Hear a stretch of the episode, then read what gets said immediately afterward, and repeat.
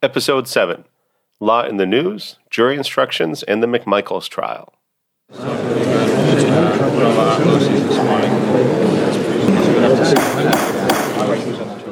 The For Legal English podcast is now in session.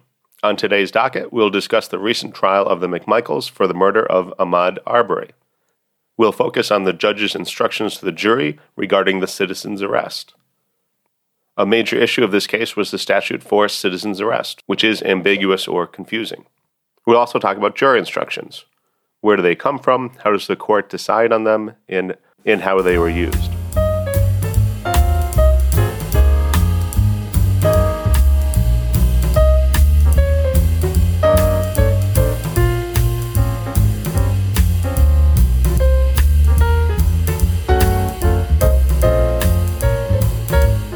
Welcome to the For Legal English podcast. This is the show for lawyers, law students, and other professionals from all over the world who want to improve both their legal English and legal knowledge. I'm Timothy Barrett, your host. I'm a former practicing attorney in the U.S. I was a police officer as well as prosecutor, and then I worked in civil law. I now teach law in Tbilisi, Georgia. This is episode 7 of the For Legal English podcast. Please check out our website, Four is in the number four, legalenglish.com. Forlegalenglish.com. On the docket today, Law in the News, jury instructions in the McMichaels trial. So, in this episode, we'll discuss the recent trial of the McMichaels for the murder of Ahmaud Arbery. We'll talk a lot about jury instructions in general, and specifically the judge's instructions in this trial regarding the citizen's arrest. This was a complicated case. Involves three people. Two of them are McMichaels, and then another was uh, a neighbor or friend who were stopping a burglary suspect who was suspected of committing burglaries over possibly a few months in that neighborhood, in that area. While waiting for the police to arrive, there's an altercation, and the suspect is shot and killed. This case hinges on if the citizen's arrest was lawful, then the shootings were lawful. If the arrest was unlawful, then the shootings were unlawful. So, a major question for the jury to decide is were the defendants acting lawfully when they stopped Ahmaud Arbery?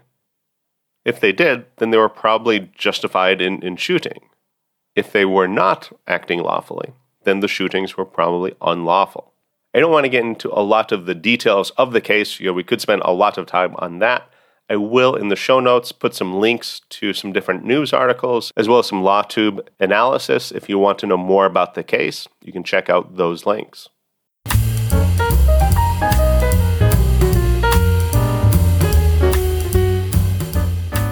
So let's start by talking about jury instructions in general. What are jury instructions? These are instructions given by the court, the judge, to the jury. Normally, at the very beginning of trial, they will get some jury instructions telling them basically how to behave during the trial. When they go for breaks, the judge will often give them an instruction not to talk about the case, not to share their thoughts with other people, even other jurors. When they're in the jury room, they, sh- they usually are not supposed to be talking about the case unless the case is over, because the court doesn't want the jurors to make a decision before all of the evidence is heard. Throughout the trial, the judge will give certain instructions to the jury. During the course of the trial, often one lawyer will object, and that may be sustained or overruled. And sometimes the judge will give an instruction to the jury at that time. He might look at the jury and say, ignore the question and maybe ignore the answer if it was given. That should not be considered when you decide the case. But the biggest part of the jury instructions is at the end of the trial. And this is usually given to the jury either before the closing arguments or after the closing arguments. Trials that I've done, I've, I've seen it done both ways. I think it's probably better to give it before the closing arguments because then the jury will have heard what the law is and then can kind of use that possibly when they're listening to the arguments of the attorneys. And then when they go in to deliberate, the last thing that they've heard was the closing arguments, not the jury instructions. The jury instructions are usually not very interesting to listen to. When I was a prosecutor, one of us would have a trial. A lot of the other prosecutors or even the, the staff in the office would go down to hear the closing arguments. Whenever the closing arguments were before the jury instructions, the gallery, the seating, you know, might be half full. There's lots of people from the prosecutor's office, maybe the public defender's office, you know, other lawyers that are nearby it's always interesting to hear the closing arguments. But then, as soon as the closing arguments stop and the judge starts to read the jury instructions, almost everybody in the audience leaves the courtroom. You know, after you've heard them a couple of times, it's kind of boring to sit through the judge reading the jury instructions to the jury. Now, where do these instructions come from? Most of the time, the judge will use model jury instructions. So each state or jurisdiction may have a different way of doing this. It could be the state Supreme Court or a committee set up by the state Supreme Court, but usually there'll be organization that will come up with model instructions. And so these instructions are for common issues that will come up. Maybe it's considering certain types of witnesses, certain type of testimony or evidence, or common criminal offenses. Defendant is accused of this crime, then you read this instruction. And often they can be tailored for this case. So the model instructions might have if in a criminal trial might have you know in brackets the defendant or the victim or maybe a date and then you tailor it for this trial. Some things might not be relevant from the model instructions so you might delete some paragraphs or sentences if they don't apply to this case to your case. And of course there may be some issues that are not very common or, or some criminal offenses that are not very common. In those circumstances somebody needs to write jury instructions you know from scratch from nothing or perhaps looking at other model jury instructions and, and changing them you know, quite a bit to match this circumstance. Normally, the plaintiff's attorney, or in a criminal case, the prosecutor, will prepare the proposed jury instructions. And again, using the model jury instructions in whatever custom instructions are, are going to be proposed. Often, the defense attorney will just comment on the prosecutor's proposed instructions. They usually don't propose their own, or if there's a custom one that they want to propose, that they would draft that and propose that.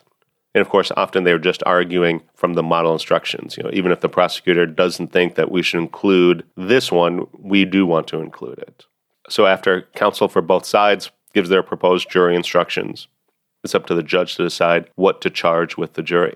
Remember, the judge is the finder of law. So part of the judge's role in a jury trial is to explain the law to the jury. It's not the jury's responsibility to discover the law or to figure out the law or to argue the law one way or the other. The jury is just trying to find facts. The judge's role is to explain the law to the jury and then have the jury ex- apply this law to the facts that they believe.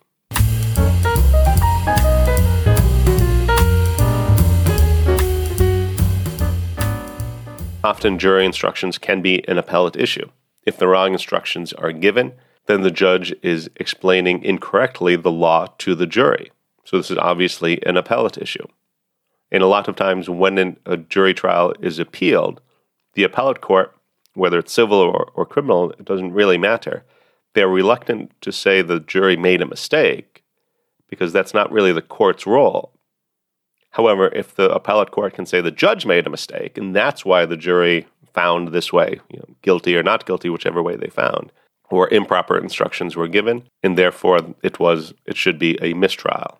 Most of the time, lawyers don't spend a lot of time thinking about jury instructions. You know, if you have a, a trial that you're preparing for, of course you have to have the, the jury instructions prepared beforehand, but you have so many other things that you need to focus on. You have to line up your witnesses, think about what your arguments should be. What do you want from each witness? Have the exhibits or physical evidence ready, photographs, other things. Make sure it's tagged and ready to be received into evidence. So it's very easy to kind of, as little amount of time on the jury instructions as is necessary, which can cause problems later on.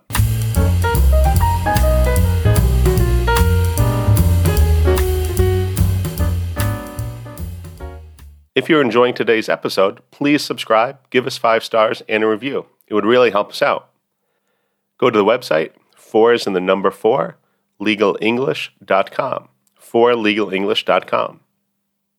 You can check out our blog articles, see the show notes for this podcast episode, and look at some available courses. If you're looking to improve your legal English, then you may consider our Elemental Legal English course or even our conversational course. Our conversational course is one on one tutoring with me, Timothy Barrett, the instructor. If you're looking to improve your legal English, please check out the website for more details.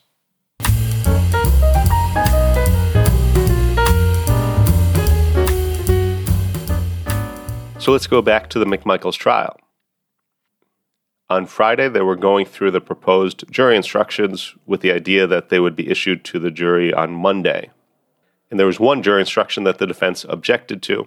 And because there was three defendants, there's actually three defense counsels. You know, each defendant has his own attorney. One of the defense attorneys actually said to the court that by issuing this instruction, quote, you are directing a verdict for the state, unquote. Meaning by that, giving this instruction to the jury, you're telling the jury you, know, you have to declare the defendants guilty. You know, it doesn't make any any sense to do anything else. Which was, of course, a very strong objection. There was a statute that was ambiguous. You could interpret it different ways.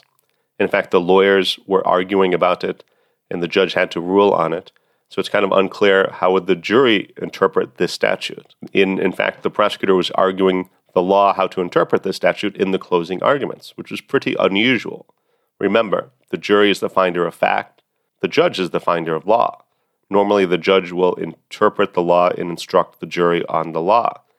The jury, as finder of fact, will consider the evidence, the testimony of the witnesses, the physical exhibits, the photographs, videos, things like that, and then will determine what actually happened, what were the facts of the case, and then apply the law to those facts. So the questionable jury instruction concerned the citizen's arrest statute. So let's talk a little bit about what is a citizen's arrest.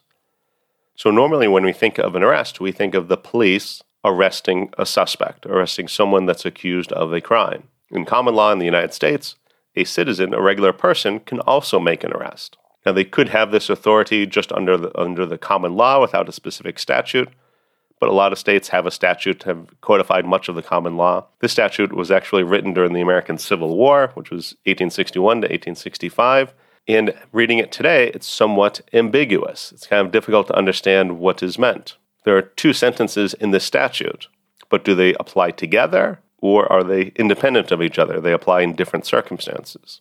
Let me read the statute to you. Quote The private person may arrest an offender if the offense is committed in his presence or within his immediate knowledge.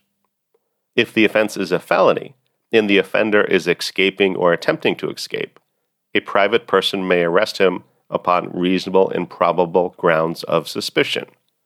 Unquote. So we have here some terms that are maybe not in legal English terms, or maybe the terms 150 years ago were a little bit different. So today we might have different terms for these same meanings, which kind of adds to the confusion a little bit as well but it has private person may arrest an offender. So, private person, we usually call this the citizen's arrest. And of course, they don't have to be a citizen. It could be a, an immigrant, a visitor coming to the United States. They would still have this, but we call it a citizen's arrest.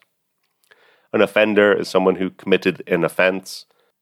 And in common law in the United, and in the United States, we separate crimes between misdemeanors and felonies. Felonies are more serious crimes, misdemeanors are less serious. And the statute also talks about reasonable and probable grounds of suspicion.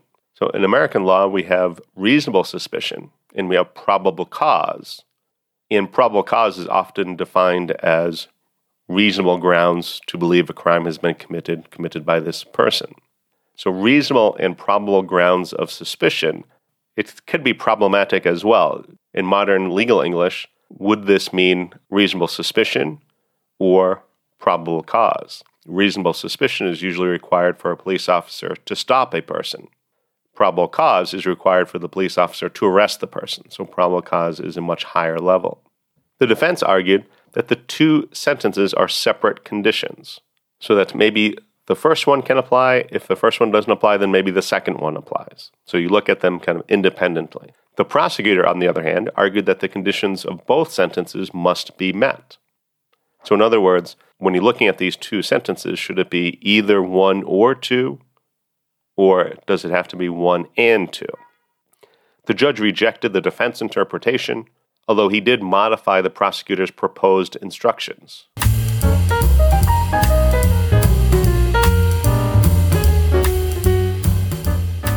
Andrew Branca is a lawyer in the United States who specializes in self defense law, and he has a website, lawofselfdefense.com. I'll, I'll put links in the show notes. But he argues that the two sentences should be read independently. So either the first sentence or the second sentence, but you don't need the first and second sentence. So I want to quote him, quote, so my reading of this citizen's arrest statute is that the first sentence refers to arrest premised on a misdemeanor offense, and the second sentence refers to arrest premised on a felony offense. Close quote. And that reading certainly does make sense. It's logical. Now, in response to the prosecution argument that the conditions of both sentences must be met, uh, Andrew Branca really rejects that argument. Let me quote from Andrew Branca again. Quote, this construction makes no sense to me, if only from a public policy perspective. Why? Because it makes it easier to make a citizen's arrest to constrain a person's liberty if they've merely committed a misdemeanor, like shoplifting, than if they've committed a heinous felony, like murder. That doesn't make sense to me. Close quote. It's hard to argue against the logic in that. When we talk about construction, he said this construction makes no sense to me. Construction is a legal English term that we use if it's the verb to construe. But how do we interpret this statute? So, statutory construction, the interpretation or understanding of statutes, or contract construction. How do we construe this contract? Or treaty construction. How do we construe this treaty? For any of those texts, if it is ambiguous, if it's a little bit confusing, it's unclear, then we have to have some kind of rules, some kind of understanding of how to interpret it, how to construe it. Another argument he brings up is the, the common law doctrine of lenity which is the idea that if a statute is ambiguous, then we must construe it for the benefit of the defendant, because it is the state that drafted the statute. The state wrote the statute. So if there's a problem with the statute, if it could be interpreted two different ways, the court has an obligation to construe it in the most generous way towards the defendant. There's another LawTube lawyer, a lawyer on, on YouTube, Nate the lawyer. I'll provide links in the show notes to him. But if you go on YouTube and search for Nate the Lawyer or Andrew Branca Law of Self Defense, you can find both of them there.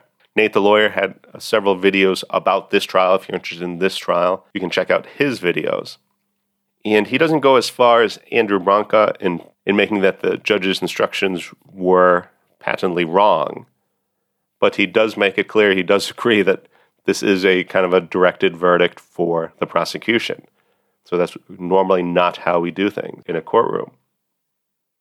But he does make it clear that the judge's ruling on this jury instruction really undercut the whole defense argument that they built the whole trial and their trial defense on.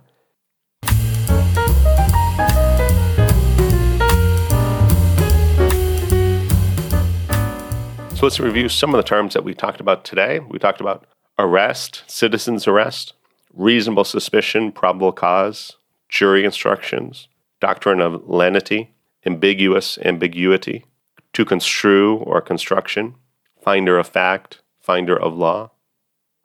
Do you understand the terms and the legal English words that we use today?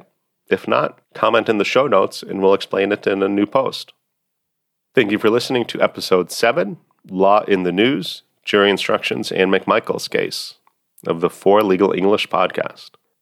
If you enjoyed this podcast, please do me a favor and subscribe, give us five stars, and a great review. It would really help us out. This is only our seventh episode. We're just getting started, but please let us know that you like it and please share it with your friends. We hope these podcasts will be entertaining for you to listen to, but also helps you improve your legal English. Go to our website, four as in the number four, legal English, no spaces or dashes, dot com, forlegalenglish.com. Check out our blog articles and our available courses and our show notes. You can comment on the show notes. This is a great way to practice and improve your legal English skills. If you are looking to improve your legal English skills, then please check our website regularly and consider one of our courses. The Legal English podcast is adjourned. Don't miss the next docket call.